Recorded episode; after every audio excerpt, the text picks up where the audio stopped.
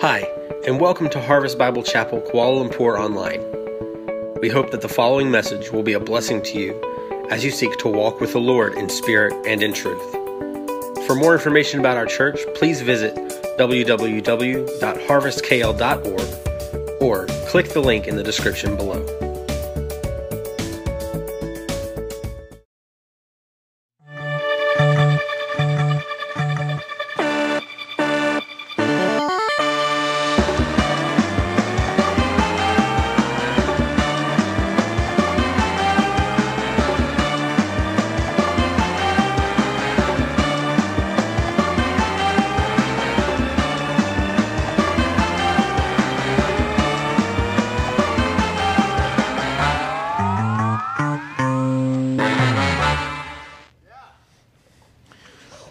Is up with that bumper? Pastor Jerry, the first service, said I should sing the song, sing the words to that song. I don't know the words of that song yet. Anybody else know the words of that song? The bumper song? Nobody knows that one, right? I, I also have a question. Does anybody think that the white motorcycle will lose one of these times? I keep thinking one of the other ones are going to win, and, and it hasn't happened yet. So, well, welcome to uh, uh, our, our service here today. And if you have your Bibles, turn to Luke chapter 9. Uh, if you are watching online uh, or uh, just here for the first time, welcome. We're so glad that you're uh, here and, and stepping into our church for a little bit. We've been doing a, a series in the month of January where each of our pastors are taking one paragraph of Luke chapter 9 and preaching it. And so uh, today's my turn. Uh, if I haven't met you, my name is Nate. I'm the pastor of mission and ministry de- development here. And uh, as we open God's Word uh, here this morning, uh, I want us to begin to think a little bit more about this topic of evangelism um, in one particular way.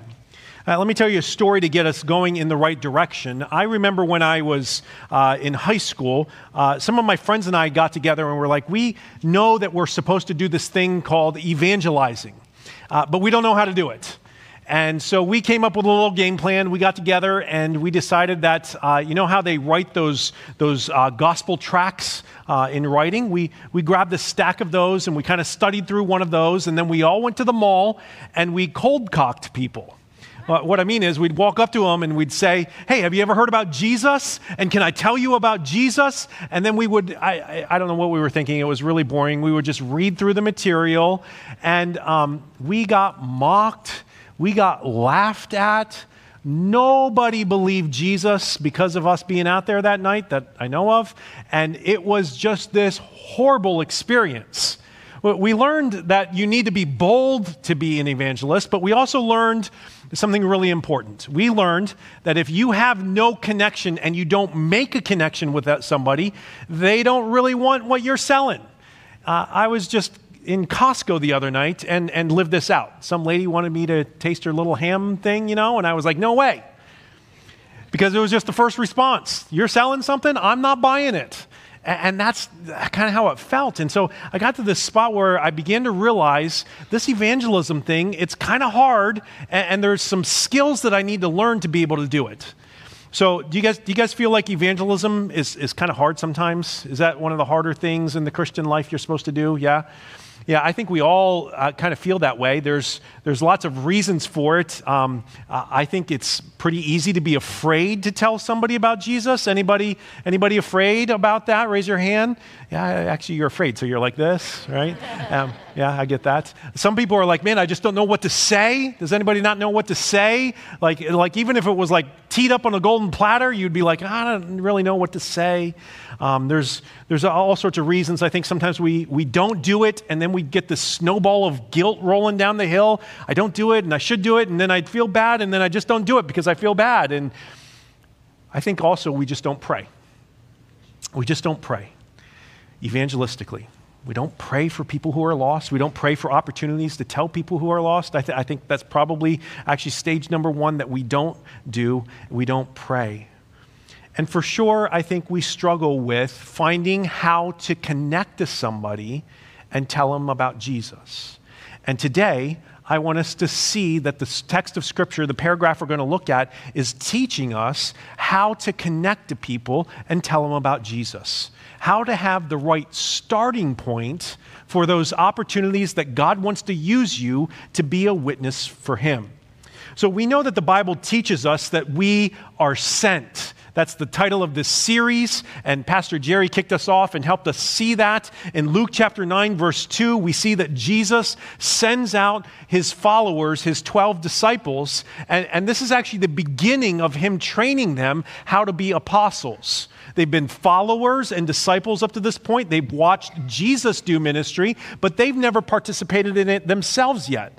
They've just been observers. But now he teaches them, he begins to train them how to be sent. And so he takes them, uh, or he sends them out on a mission trip. And he gives them some concepts about how they are to actually go about this business. Now, one of the things that we need to make sure we continue to see is that when he says that he sent them, the, the Greek word there is apostello, where we get the word apostle from. Apostles are sent ones. They're not apostles yet, but, but they're sent ones. And, and, literally, that word means to send someone as an official representative with authority. So when we say that we are trying to become, learn how to be sent, what we're saying is, God, would you teach me how to be your official representative that goes with your message and with your authority and with your power? Pastor Jerry actually helped us see that, how if we're going to be sent, we need to depend upon the power and the authority that Jesus gives us to do evangelism. And then last week, Pastor Ed was, was preaching, and he took us a little bit further down in those verses and helped us to see that we should seek the called. In other words, we should faithfully depend upon and rely upon God to go tell people who are called to hear and receive Jesus Christ. And, and really, that we need to focus on those who are ready to hear the gospel. And that there's times where people are not ready to hear the gospel, and we should continue to pray and, and be involved, but we should really go after those who are interested and want to know more. And I got to thinking about that and going, okay, so wait a second. How do I know that somebody is actually interested and wants to know more? And actually, even a further question do I have any responsibility to help somebody get more interested in Jesus? And I think the answer is yes. And I want to show you that the, from this particular paragraph that we're going to look at today. But I also want us to see not just what the text is saying, but, but to think a little bit about the world around us. And, and let's just start with this does, does the world need Jesus? Do you think the world needs Jesus? How many people do you think need Jesus in this world today? Everyone. And how many people don't have Jesus yet? Okay, there's 7.9 billion people currently on this terrestrial ball. And there's an organization that has gone and figured out that 2.5 billion people have never heard of Jesus and don't have the opportunity to hear of Jesus because they're not close to a church or a believer or anybody that could possibly tell them. 2.5 billion people. Actually, they break it down even further and they actually tell us that 70,000 people each day die in that condition lost, separated, condemned to hell. Now, it's hard to think about those numbers. We're in the billions and thousands. And I just want you to think is there somebody that you know that is in that condition? They don't know Jesus. And if they died today, they would spend eternity separated from God.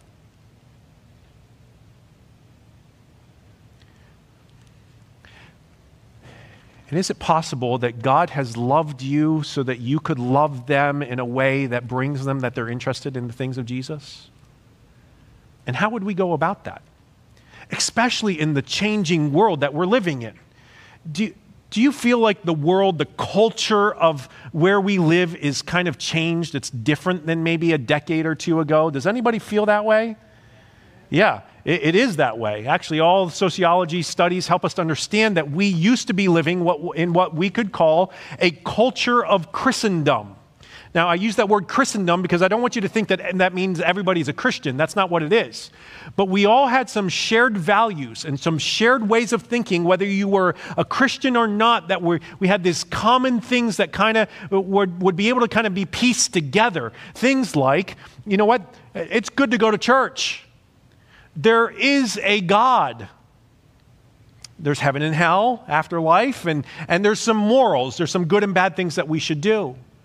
Actually, Lesslie Newbigin was a missionary in the Church of Scotland who moved to India and was a very successful minister for, for many years there, planted many churches.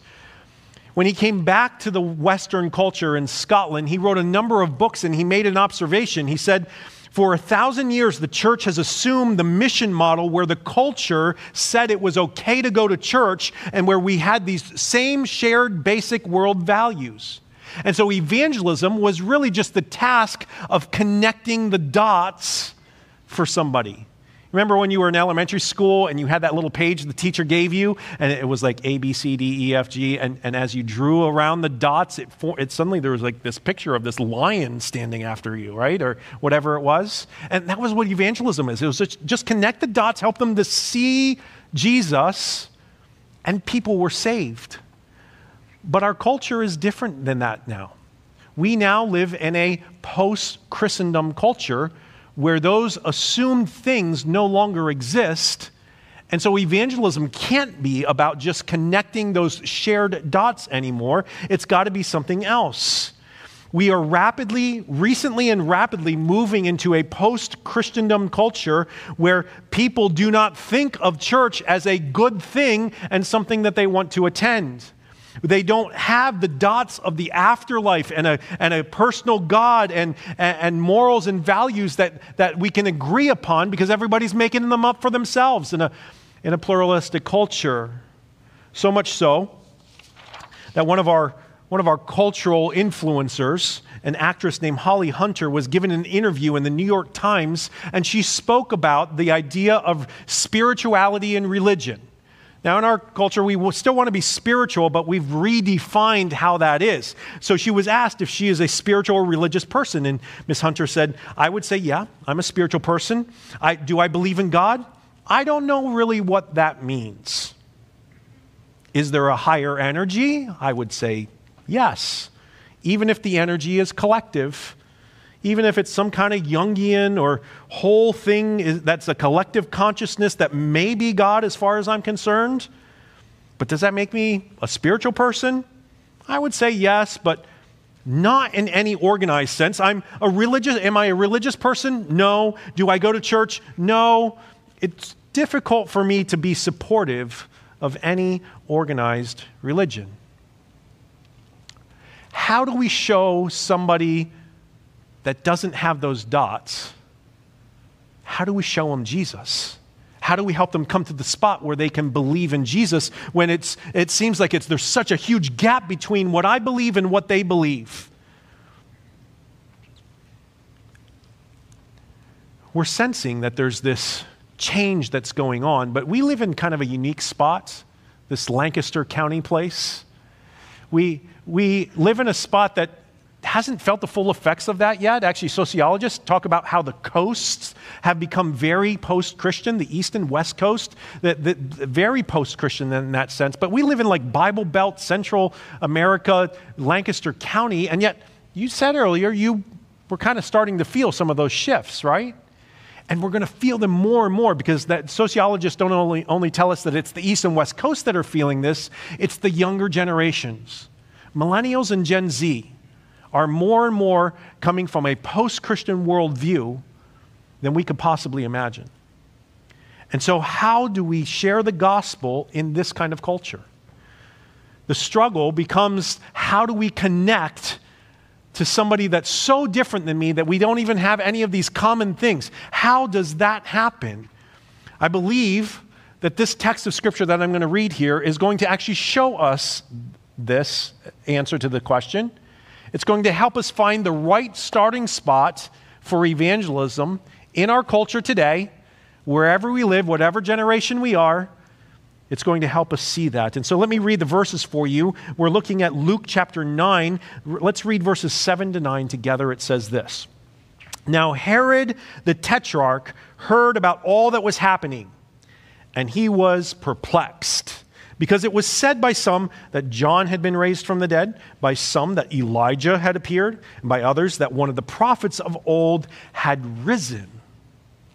Herod said, John I beheaded but who is this about whom I hear such things? And he sought to see him. Today, the title of the message is Show the Curious. We want to show the curious. And I want us to understand exactly what we're aiming for in this message by defining the terms of the title. Let, us talk about curiosity for a little bit. It's kind of like that little monkey and the man in the yellow hat, you know? You know the definition. The dictionary says eager to know or learn something. So we need to show those who are eager to know or learn something about Jesus.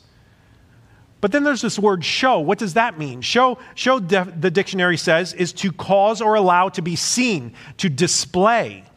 So we are to show or display those eager to know or learn something about Jesus. That's what we're trying to do. And in a, that's the definition part, in a spiritual uh, sense, we are trying to clear the obstacles so people see the Holy Spirit's work of regeneration that He wants to do in them. One more definition evangelism. That's what we're talking about here. And a man named Mack Stiles has written a book, and he defined it this way. I think it's really good. It's to teach or preach the gospel with the aim or intent to persuade or convert. So we are to show those who are curious about Jesus the gospel with the aim to persuade and to convert them to the belief about Jesus in those things. How, in this current cultural climate, do we do that?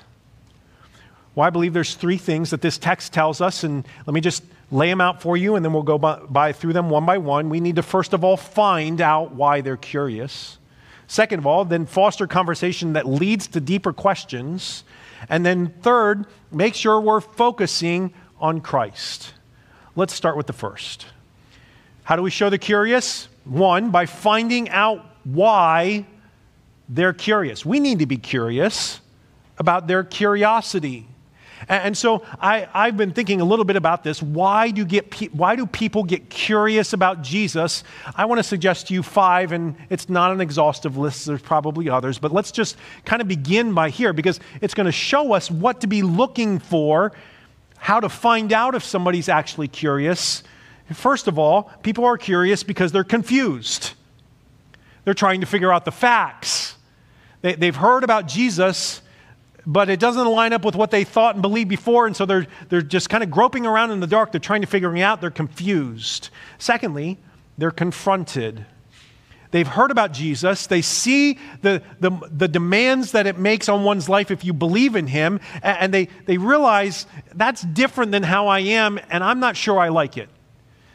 I, I, don't like that somebody tells me to do something. I don't like that t- somebody tells me that I'm wrong and that I need to change and that I need to be different. And so, and so I'm trying to eliminate the threat of this conviction that comes from being confronted with Jesus.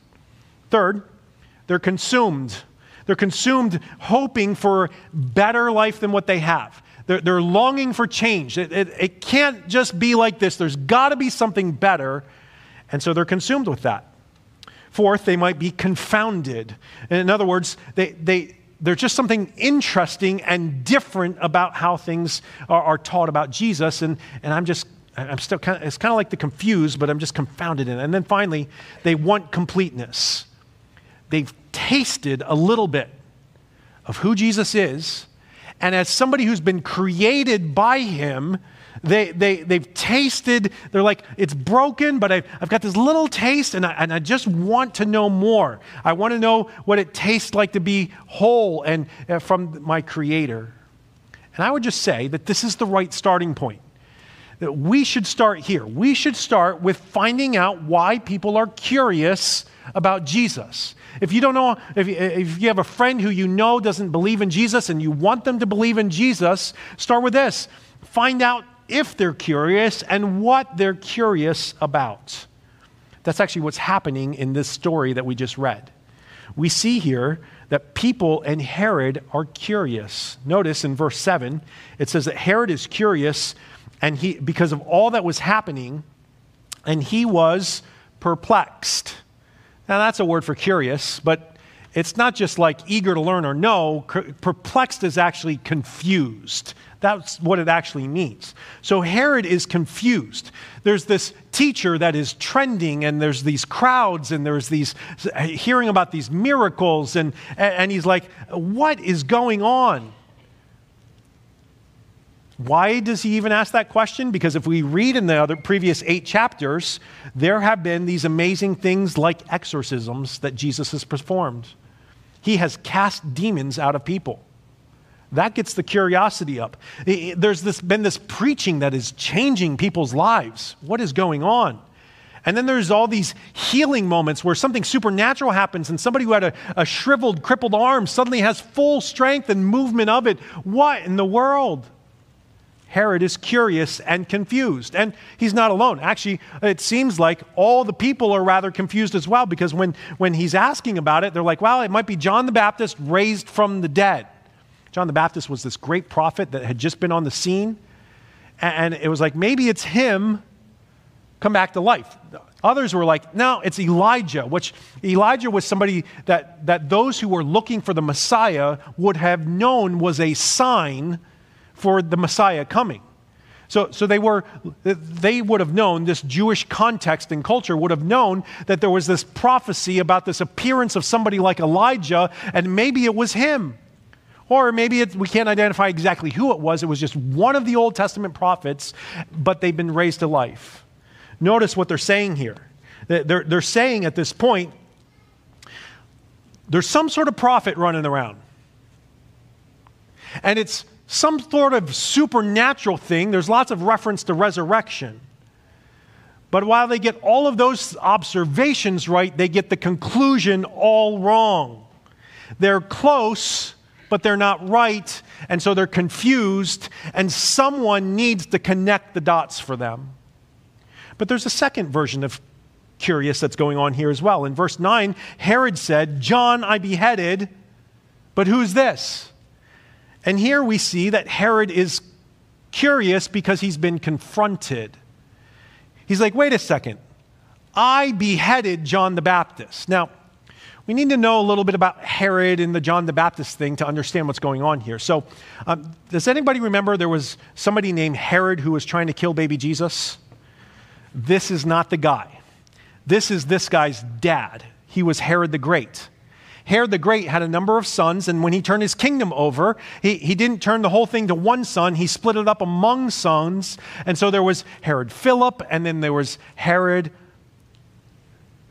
that we're talking about here, Herod the Tetrarch. Herod Antipas was his actual name. Actually, the word Herod, it's not actually a proper name. It's not like it's the first name. It's actually a, more like a title. It's like King or Governor Antipas. So Herod, Governor Antipas, is this particular guy. We also know that in the Bible there's another Herod that's mentioned in Acts, and that was actually Herod Antipas. That was actually his nephew who killed James, the leader of the church, in, in, in the book of Acts. Now, do you have your Herods right? Right? Not Herod the Great, not Herod that came killed James, Herod the Tetrarch, Herod Antipas, the one that lived when Jesus was there. And Herod, actually in Luke chapter 3, verse 20, it tells us that Herod threw John the Baptist into prison. And, and we don't, actually hear in the Gospel of Luke what happened to John. Matthew and Mark actually tell the story. And, and we don't even know until this chapter, chapter 9, that John the Baptist was dead. The Gospels of Mark and, and Matthew record the fact that, well, Herod, let me just describe Herod for you. Do you think Herod was a good guy or a bad guy? Okay, so let me just prove it for you. He was a politician who was like, think of all the negative things about a politician There's some good politicians. He was not one of them. He was always conniving. He was always, he was sly. He was deceptive. He was all of those things. He got in trouble with the emperor because he tried to throw one over on him and somehow made it out still alive. He was a politician, but not just a politician. He also, uh, his family life was messed up. He, he had a wife, um, and then he saw his brother's wife and convinced her to divorce his brother and marry him. And even stranger, it's actually his niece in the midst of that. Oh my God, it's a mess and, her name was Herodias. But, but the whole incident with John the Baptist, Herodias, Herod Antipas threw this massive party. There was drunkery and all that kind of stuff. And, and then Herodias had her daughter dance this sexual kind of dance, and, Herod was so enthralled with it, he said he'd give her half the kingdom, which meant he was going to get rid of wife number two if he was going to do that and take his daughter. But she said, No, actually, mom told me we want John the Baptist's head on the platter. And so he did it. So, Herod, not a good guy.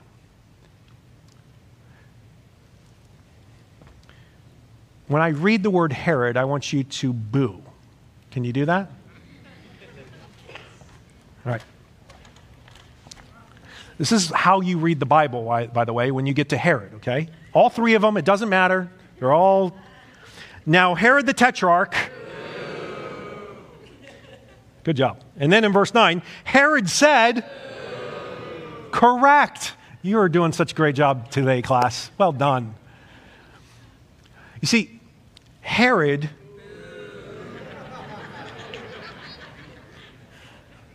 Well done. I did say that. Tell him to do that, didn't I? Yeah. He.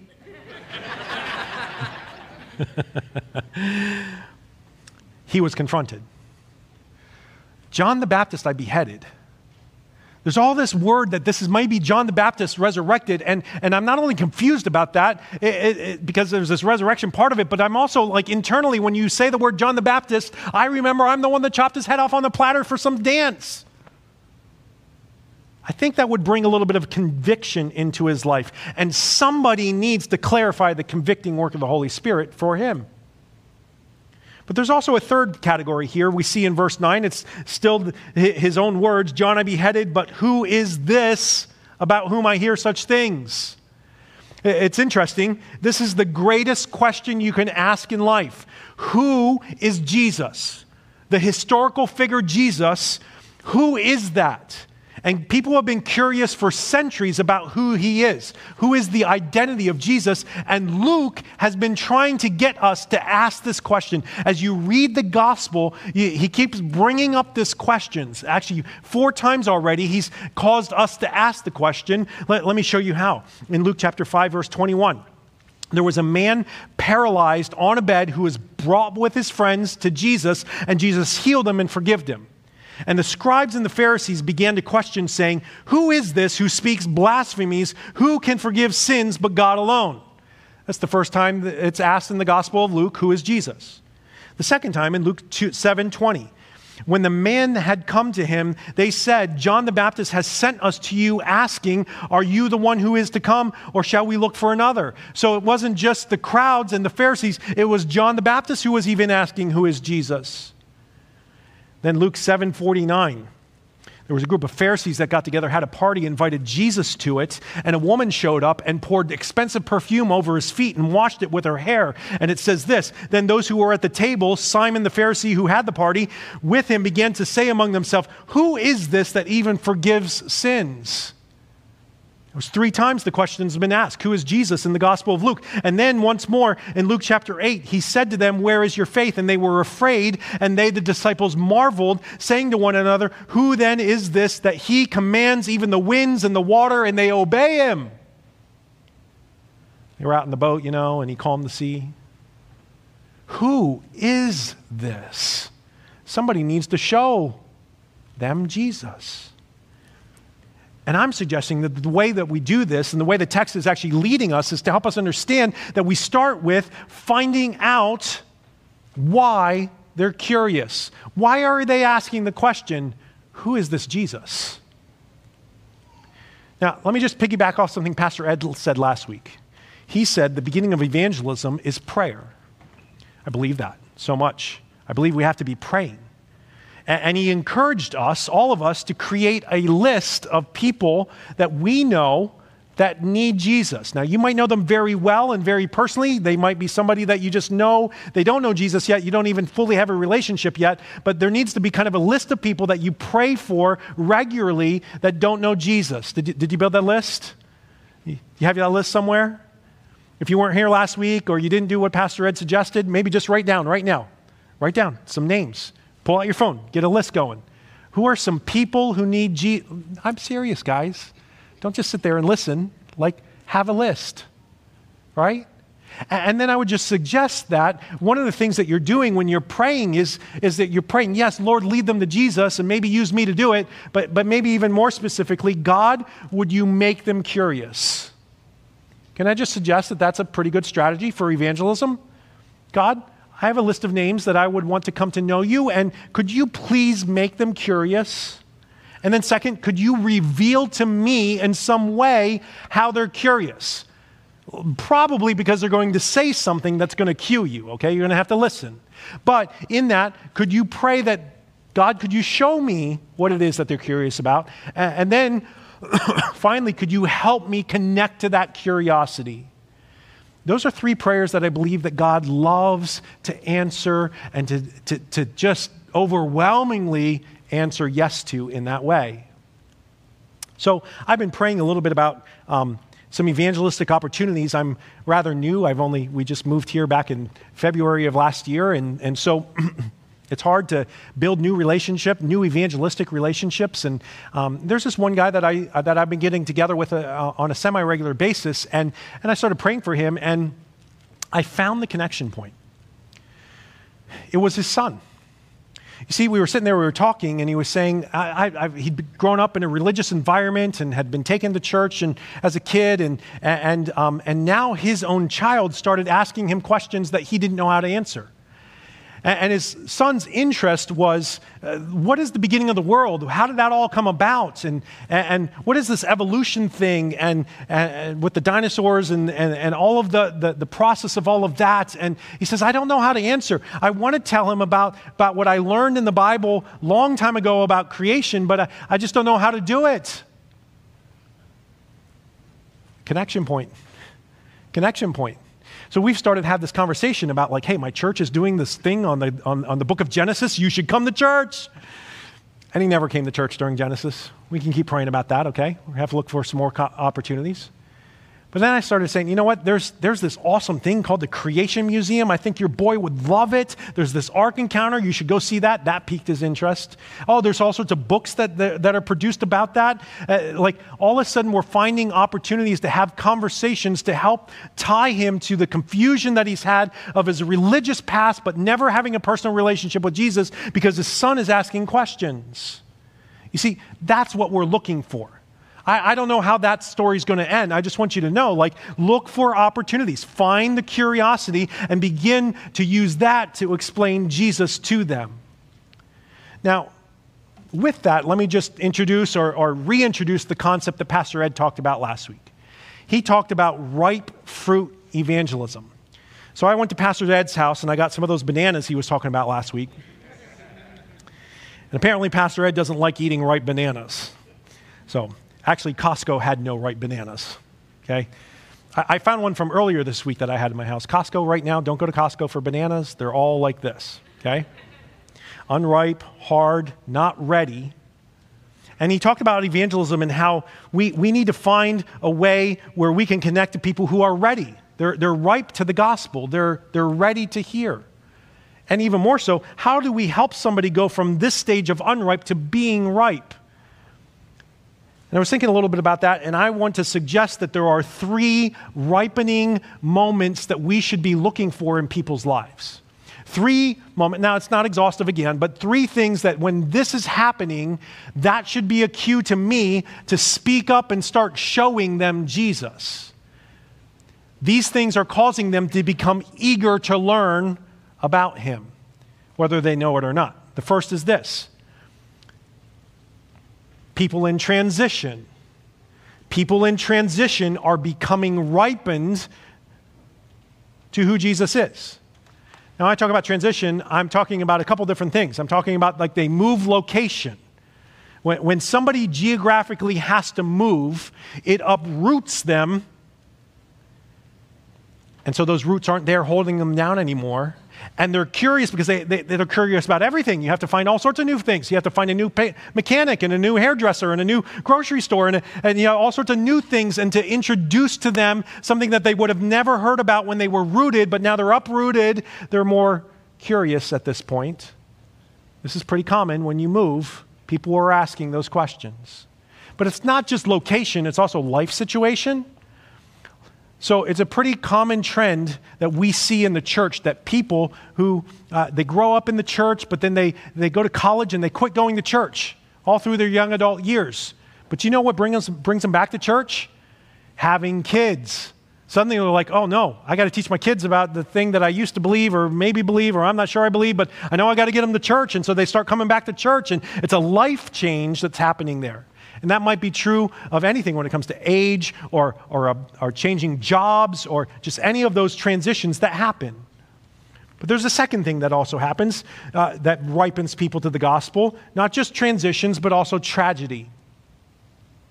Now, nobody wishes tragedy on anybody. But when tragedy happens because this world is broken, it causes people to ask questions that they wouldn't have even crossed their minds before. And if it crossed their mind, they would have pushed it away and not thought about it. But suddenly, this tragic event happens, and it has me thinking about the fact of my mortality. And I don't know what it is, afterlife or not, in the culture of the world that we live in today, but suddenly they're willing to have that conversation. We should be looking for people, not just in transition, but when tragedy happens, listen, not trying to force it down their throat, winsomely beginning to ask some questions that cause them to go deeper. And then last, people who have been who have a transcendent moment. So transcendent moments are those experiences beyond just the normal physical way of life. They can't explain it moments. I can't explain what happened.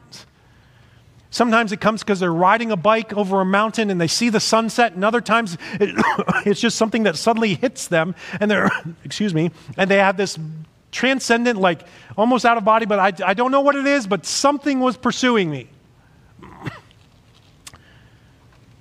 And I would just say this whether it's transition, tragedy, or transcendent moment, don't miss them. Don't miss the opportunity and don't explain it away. Be curious yourself. Help them be curious. Which is really what we see as the next stage in this process of connecting with the curious, of showing the curious. We know that we need to find out why they're curious. Now, what do we do? We find out they're curious. What do we do? We need to, secondly, foster conversations that lead to deeper questions. It's transition, it's tragedy, it's a transcendent moment, it's an opportunity for you to foster a conversation. Before, they wouldn't even talk to you about spiritual things, but suddenly we can have this little chat. And I think it's our job to show the curious, to, to foster that. To in, foster means to encourage and to promote the development of. And so we want to promote the development of their questions to lead them to a deeper understanding of who Jesus is. It's fascinating when you think about the story that we have here before us about Herod. I'm going to say three quarters of you were still awake. Okay, so in his story, we begin to find some interesting clues in the Gospel of Luke. Luke 9 is not the first time he shows up. And we get a clue about why he's even curious because in Luke chapter 8, verse 3, it introduces a character to us by the name of Joanna. And it says that Joanna was the wife of Chuza, who was Herod's household manager. So, the tetrarch has a household manager, and the household manager has a wife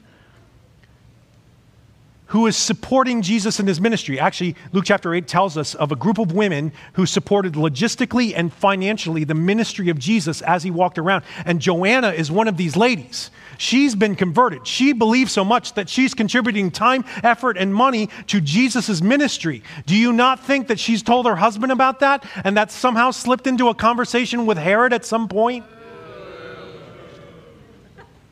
I asked for it. So, Joanna, I believe it's possible that she was showing Jesus to Herod. So then in Luke 9, we see his curiosity, we see his, his confrontation. We're going to see uh, again uh, something that a question that he asked here. Look at verse 9, it says, And he sought to see Jesus. Do you think he ever got to see Jesus? Do you think the tetrarch got to see Jesus in any way? He did. Turn over in Luke chapter 23, I'll show you where it happened. In Luke chapter 23, we see the story of Jesus on trial, and he's been before Pilate. And Pilate, realizing the, the political nature of what's going on here and the slippery slope of, of what he is, he realizes there might be a way out. and so in verse 6 it says, When Pilate heard this, he asked whether the man Jesus was a Galilean. And when he learned that he belonged to Herod's jurisdiction, he sent him over to Herod, who was himself in Jerusalem at that time. And when Herod saw Jesus, how do you think he responded? Read it. He was very glad, for he had long desired to see him because he had heard about him and he was hoping to see some sign done by him. Herod's curious. He's glad. He's longing to have this interaction. He's asking for a sign about who Jesus actually is. This is awesome. We see here Herod ripen to the opportunity to see the gospel of Jesus. So, conversations and interactions at some point have led him to a deeper question. And I believe that it's when those who have the conviction about who Jesus is begin to foster these opportunities and conversations that people can actually decide if they want to believe Jesus or not. Think about that, though, what I just said. When we are convinced about who Jesus is, we can foster the opportunities that come before us. So, my question is are you convinced? If you're going to be a sent official representative of the king who's supposed to tell people about Jesus, are you convinced about him yourself? Do you have a solid footing and foundation and belief on who he is? The whole purpose of this paragraph in Luke is Christology, it's the understanding of who Jesus Christ actually is. Do you have it? Well, before you get too intimidated, let me just say let's do this as a group project. Can we do that? Nobody get individually gets embarrassed. Can we do a group project here? Uh, I know that might be a little bit hard because it's Lancaster County and we're all stoic and Dutch in our culture. But can you, can you talk back to me in the sermon? Can you do it? Awesome. All right. So let's think a little bit about what do we need to know about Jesus? What are some core things about Jesus that we are taught from Scripture that we should believe and be able to help other people believe as well? Let me suggest five of them. The first one is this Jesus is fully God and fully man. Do you believe that? Yes. How do you know? The Bible says it. Where in the Bible does it say it? Okay, so I want you to shout out right now, okay? There's lots of places in the Bible that talk about Jesus being fully God or fully man. Does anybody have a verse or two for me? John 1, excellent. In the beginning was the Word, the Word was with God, and the Word was God. The Word, the Logos, being Jesus Christ Himself, is God. And then later in, in the chapter, in verse 14, it says, And the Word, Jesus, became flesh and dwelt among us. We have seen His glory, glories of the only Son from the Father, full of grace and truth. Jesus is fully God and fully man. There's a second thing I think we need to be able to communicate and, and be convinced about, and it's that Jesus died as our substitute. Anybody glad that Jesus died as your substitute so you didn't have to die and pay eternally for your sins? So, does the Bible teach that? Where? John 3:16. What else? Lots of places. Ooh, good one. Isaiah 53. What else? Here's a very precise verse. 2 Corinthians 5:21 says, "For our sake he made him to be sin who knew no sin." That's Jesus. So that in him we might become the righteousness of God. That is the great substitution of our faith. He had no sin, but he was made sin so that we could have his perfect righteousness. Anybody pretty excited about that? Yes. Yeah, we should know that and be able to tell others about it. Here's the third thing Jesus rose bodily from the grave. Anybody think that's pretty amazing? Shout if you do. All right. So let's get some light onto that heat here. Where is the truth of that found in Scripture? What's a good verse to help us understand that? Anybody? Anybody? Delivered to you of first importance? Anybody? 1 Corinthians 15. 1 Corinthians 15 says, For I delivered for you to, as first importance what I also received that Christ died for our sins in accordance with Scripture, that he was buried, and that he was raised on the third day in accordance with Scripture, and then goes on to talk about all the witnesses that saw him. That's awesome. That's confirmation. We can put our foot firmly on the belief that Jesus rose bodily from the grave. The skeptic then mockingly says, Yeah, well, then where is he? You got an answer for that too, right? Where's Jesus right now? Right hand of the Father. So glad you're specific. Well done. He's not just in heaven, he's at the right hand of the Father. Hebrews 8 1 and lots of places says, Now the point of that, what we're saying is that we have such a high priest, one who is seated at the right hand of the throne of the majesty in heaven. That's where he is now. And is that not where he belongs? Right? When we worship him, that's where he is. Praise God. Okay, so he's at the right hand of the Father. Is he just up there, just minding his own business, not taking, you know, just not really interested in us? And is that how that goes? No. How do you know? Because Jesus will return to earth with power and glory. He will. Yeah? Are you looking forward to that? Yes. Are you longing for that? Yes. Somebody shout, Come Jesus soon. John 14, 3 says, And if I go and prepare a place for you, I will come again and will take you to myself, that where I am, you may be also. Amen. That's hope. That's hope. This isn't it. It gets so much better. That's hope. Are you convinced about this? And, and could you actually help somebody see this out of your conviction? That's what those verses are for, by the way. I hope you were writing them down, tracking them. Like, if your next Bible memorization project should be to memorize all five of those verses and just kind of get in order. He's fully God, He's fully man, He's my substitute, He rose bodily from the grave. I can show all of these things. I don't even have to open my Bible app, I got them in my head. I'm so convinced that I can bring clarity to the confused. That's what our job is to bring clarity to the confused, to bring clarity not just to the confused, but to the one who is convicted. Remember how Herod is confronted and he feels that conviction on the inside? Does anybody love to feel convicted? No, we don't like that feeling. That's a pretty bad feeling. Nobody likes that. And, and out of that bad feeling, we develop a bad belief system. We, we are like, I just want to avoid conviction. Anybody ever had that thought before? Yes. You can join me, okay? Don't leave me hanging. I want to avoid conviction because it makes me feel bad. I want to get away from it.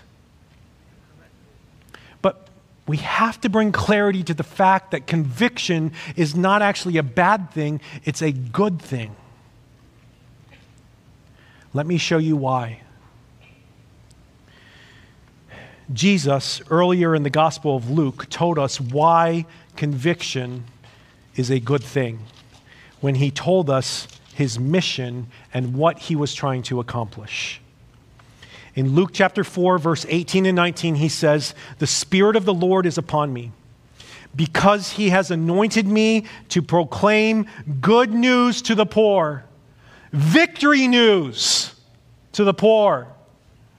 He has sent me to proclaim liberty to the captives and recovering of sight to the blind, to set at liberty those who are oppressed, to proclaim the year of the Lord's favor. You see, so many times we believe that conviction is this horrible thing because God just wants to make me painful for doing bad things to Him.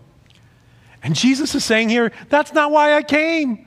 I came here because I want to give good news to the poor. I want to give liberty to the captives. I wanted the blind to have their sight. I want the oppressed to have their liberty. And I want to give you a gift you don't deserve in the favor of grace. What if, when people were convicted, because they've been confronted in the perfection of Jesus and they see their imperfection, that they believed his message here, that that's good news that there's rescue, that there's no longer has to be captive to sin and blind to sin and oppressed by sin, but you can have grace. You don't deserve it. You're a sinner and an enemy. And you've shaken your fist at him, and he's come and he's wrapped his arms around you and loved you instead. You see, we have to come to the conviction that, that when God confronts us, that's a good thing because there's good news to rescue us in the midst of realizing what's actually happening there. Now, it's fascinating what happened with Herod. we see in his story, in Luke 23, let's just continue what happened there. In Luke 23, we see. So Herod questioned him at some length, but he made no answer. Jesus didn't answer. He was curious and he was asking questions, and, and, Jesus didn't answer him. And so, what happened was the chief priests and scribes stood by, vehemently accusing him. Herod, with his soldiers, treated him with contempt and mocked him, then arrayed him in splendid clothing and sent him back to Pilate. he had Jesus before him, and he had heard, I believe, all the evidence that he needed to hear about Jesus before this moment. He knew in his conscience that this man was perfect and had no, done no crime, and instead he sends him to his death. He rejected Jesus, which should help us to see this. Curiosity is not enough to save you. Only belief and faith in Jesus Christ can do that. John 16, 7 and 8 tells us that it's the Holy Spirit that convicts within us. Our job is to show the curious. Just show them, be the witness to them. It doesn't matter if they respond positively or negatively. That's not your job. Your job is just simply to be the witness. So, why is it that we get so intimidated and think that if it doesn't end in somebody coming to Christ, then I'm a terrible evangelist? That's not true. You're a terrible evangelist if you're not faithful to make the message known, not whether somebody receives it or not.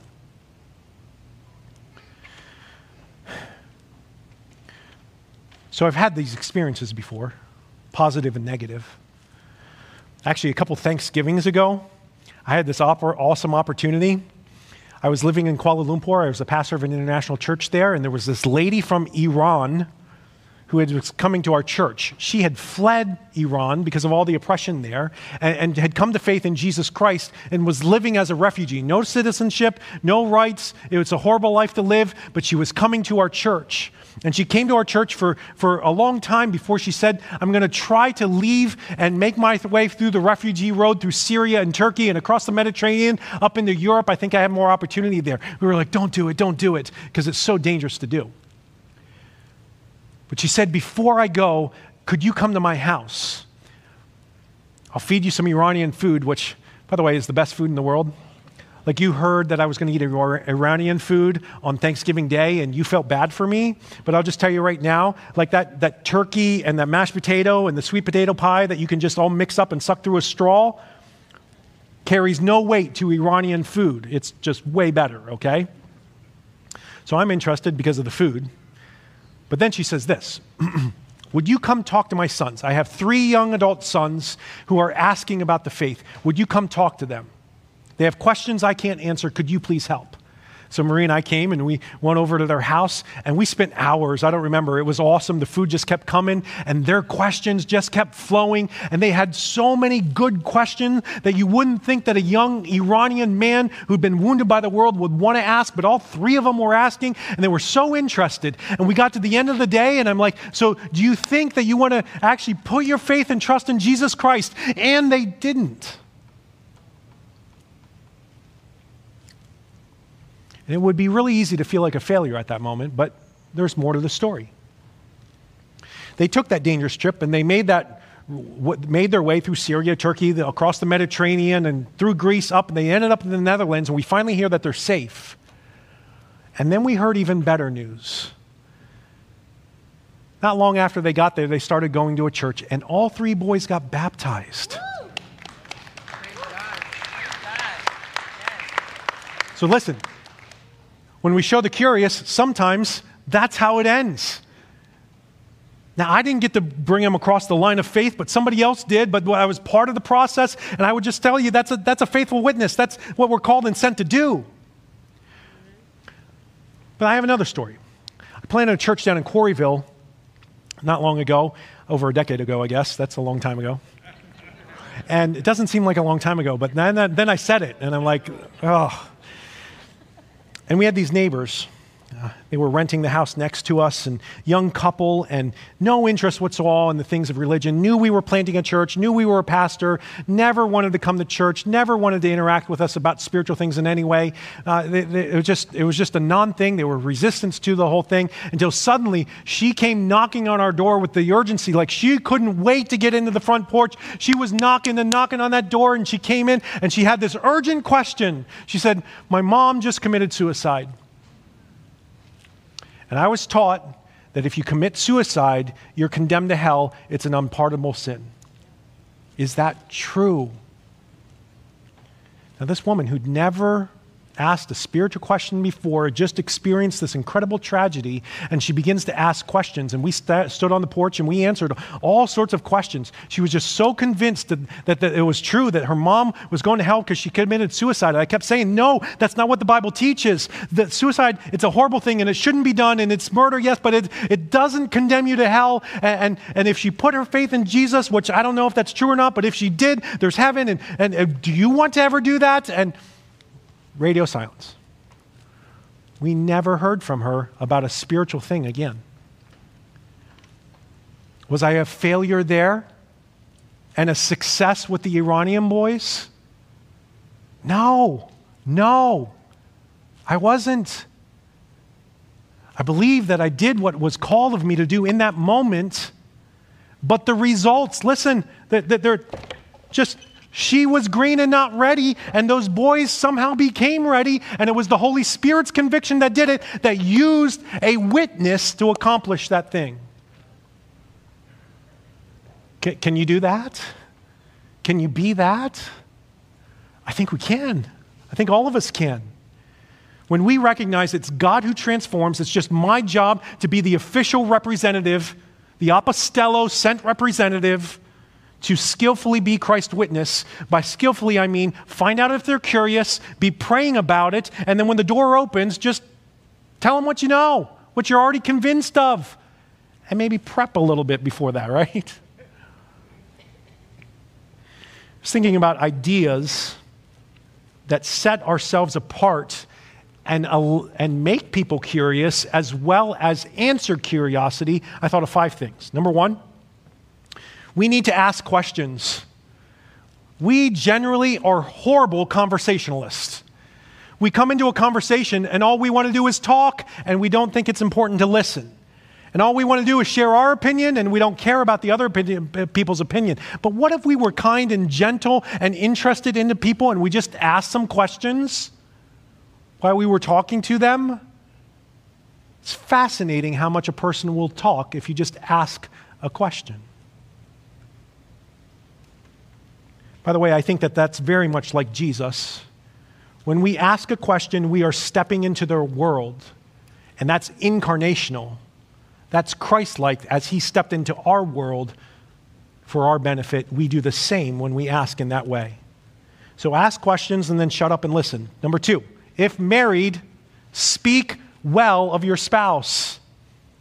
We are talking about this in our small group. This is my idea. This came right out of my small group. They were like, listen, when we just speak well of our spouse, that causes all sorts of problems in people's lives because they're normally talking terrible about their spouse.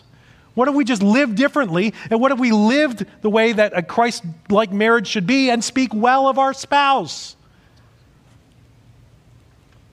And then, likely, number three, honor our parents and family members. Sometimes that's really hard. I get it. Sometimes it's really hard. But could we, without lying, without making stuff up, could we just speak well of our parents and our family members? That makes a difference in a world that doesn't do that. Here's four suffer well. When things go bad, could you just maybe do a little Bible study? What does it what does Christ want me to do when I suffer? Because it's different than the complaining and the belly aching and the all the things that come out of how people normally suffer if we suffer well in faith. And then number 5, pray. It was the first thing last time, now it's the last thing. Pray. Pray. I was fascinated. I learned that our church, through the food pantry, distributed just a request of is there any way that we can pray for you? Families in our community who don't normally come to our church, who could we just pray for you? And we got 85 prayer requests out of it. Can I just tell you this? Here, here's some prayer requests. Please pray for my family as we transition into homelessness. Pray to help find some stability and a job that, so I'm able to provide for my family and pay my bills. Pray that my cancer is healed. Please, keep, please pray that my fa- keep my family in prayer as we navigate the loss of my husband and father and, and a father. Just one word depressed. Pray for control of inflation and meats in stores. Last, I, I think everyone in the world needs prayer. I don't know if you know this, but every service down in Pastor Jerry's office, there's a prayer team that anybody in the church can join and be a part of any Sunday. Like you could go to church, second service, but first service, be down there praying for first service. Let me just say, that's an awesome opportunity. Guess what? That list is down there. You can pray for all 85 if you show up next Sunday and have that list there. Pray evangelistically while you're at church. That's a novel idea. Here's the last thing I want us to see find out why people are curious, then foster conversations to deeper questions, and then finally, this focus on Christ. So many times we, we get there and the person asks the question, and then we talk about everything but Jesus all sorts of other ideas and things, and we're afraid to actually say the word Jesus and speak of Jesus. And let me just say that, listen, if you've done the hard work of figuring out the curiosity and fostering that in conversation, then get to the spot where you just talk about Jesus. Focus on Jesus. And can I just tell you that in this current cultural climate, focus on his goodness and his beauty before the truth of who he is. So, in the postmodern culture that we described earlier, if you were to show up and you were to say, Hey, at church, I learned five core truths about Jesus, let me tell you what they are, they'd be like, Ah, who cares? I make up my own truth. That's the world that we live in today, right? And so connecting the dots of truth, while has its place, let me just suggest the place is not first, it's after you've done some other things. Figure out why they're curious, you ask them deeper questions, and get them to ask questions about is God good and is he beautiful? That's way better strategy. Let me explain why. There's a German sociologist and philosopher named Jürgen Habermas, and he said this Science and numbers can tell you what you can do and how to do it efficiently, but it can never tell you if you should do it or not. This has always been true, by the way. But what he's saying is you can't get an ought to out of an is. Or put another way, data and numbers can't tell you, truth can't tell you, uh, it can tell you what is, but it can never tell you what you ought to do. We have to connect the truth to the hearer in another way. And I believe that, that a man named Blaise Pascal has told us exactly how to do it. Now, Blaise Pascal was a brilliant scientist from a couple hundred years ago, and he said this. He was a Christian, one of the most brilliant Christian minds that, you'll ever meet. He said, Bring people to the place where they wish Christianity was true and then show them that it's true. Show them God's beauty and goodness and then give them the truth of it. Today, where there's no reason to start with reasoning because if Christian, they don't believe Christianity is true and they don't want it to be true, we can get an inroad to a conversation and a curiosity about the truth of it if we can show them, if we can ripen them through the goodness and the beauty of who Jesus is. And so we need to compel them to see Christ. Compel means to urge forcefully or irresistibly. How? Well, we need to take up the role as apostello, official representative of the king. Paul talks about that in 2 Corinthians 5:20. He says that we are ambassadors for Christ. Have you ever heard that verse before? You heard that one, right? Uh, but notice what it says we are ambassadors for Christ, God making his appeal through us.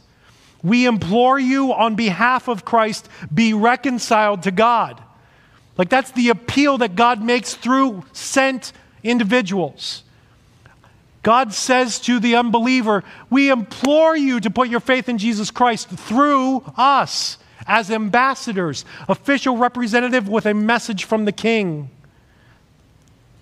And how do we do that? We do that by showing them goodness and beauty first, and then truth. We see that in the story of Herod, by the way. Let me just put one more vignette. One more time that Herod is mentioned in Luke is in Luke chapter 13, verse 31. Turn there now. We're going to end here. Luke 13, 31. At that very hour, some Pharisees came to Jesus and said, Get away from here, for Herod wants to kill you. He wants to kill you. Get away. And Jesus answers, I'm not going away. Let me tell you why.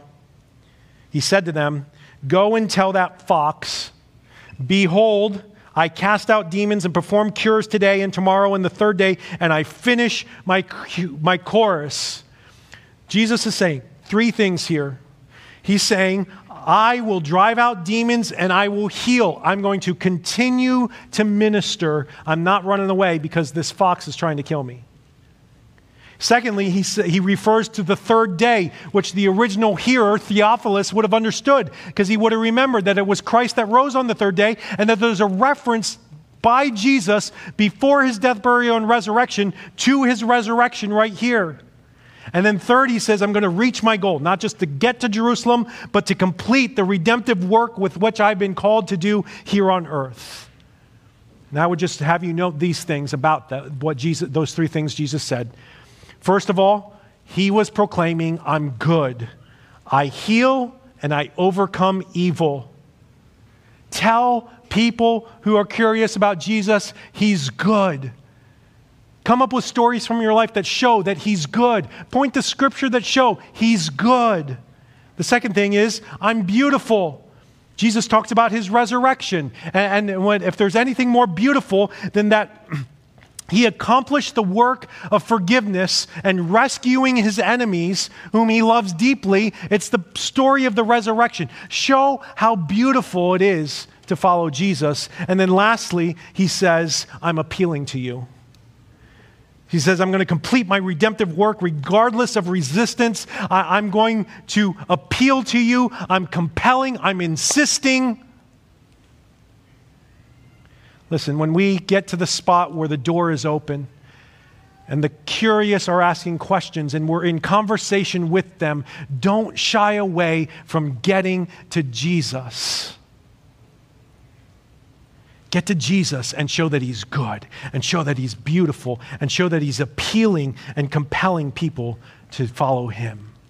That's what it means to be sent to show the curious. Remember how to do it? Find out. Are they curious? When you find them curious, foster a conversation that leads to deeper questions. And get convicted yourself about those things too. And then lastly, focus on Christ, on his beauty, on his goodness, and then the truth of who he is. That's how God wants us to show the curious. Let's pray and ask Him for help in that. Heavenly Father, I thank you for your word and the richness of it, and how a little paragraph of scripture like this with a horrible character at the center is used to surface the question who is Jesus? And when people are confused and confronted and just wondering, Lord, our job that you've sent us to be as your witnesses is to show them. Lord, would you build us into skillful witnesses of you who learn how to find how people are curious and then and then once we find that to to foster the conversations that lead to deeper questions and lead to us to be able to share Jesus. And Lord, help us not to be intimidated and not open our mouth, but to clearly de- proclaim who He is, knowing that the outcome is not based on us. It's your job for the outcome. Our job is simply to faithfully make it known. Lord, would you embolden us? Would you encourage us? Would you equip us even more as we seek to do that? And Lord, in that, would you help us to see how beautiful it is that you have rescued us and then sent us to help rescue others? Help us to over and over see the goodness of salvation and the blood that was shed for us. It's in Christ's name I pray. Amen.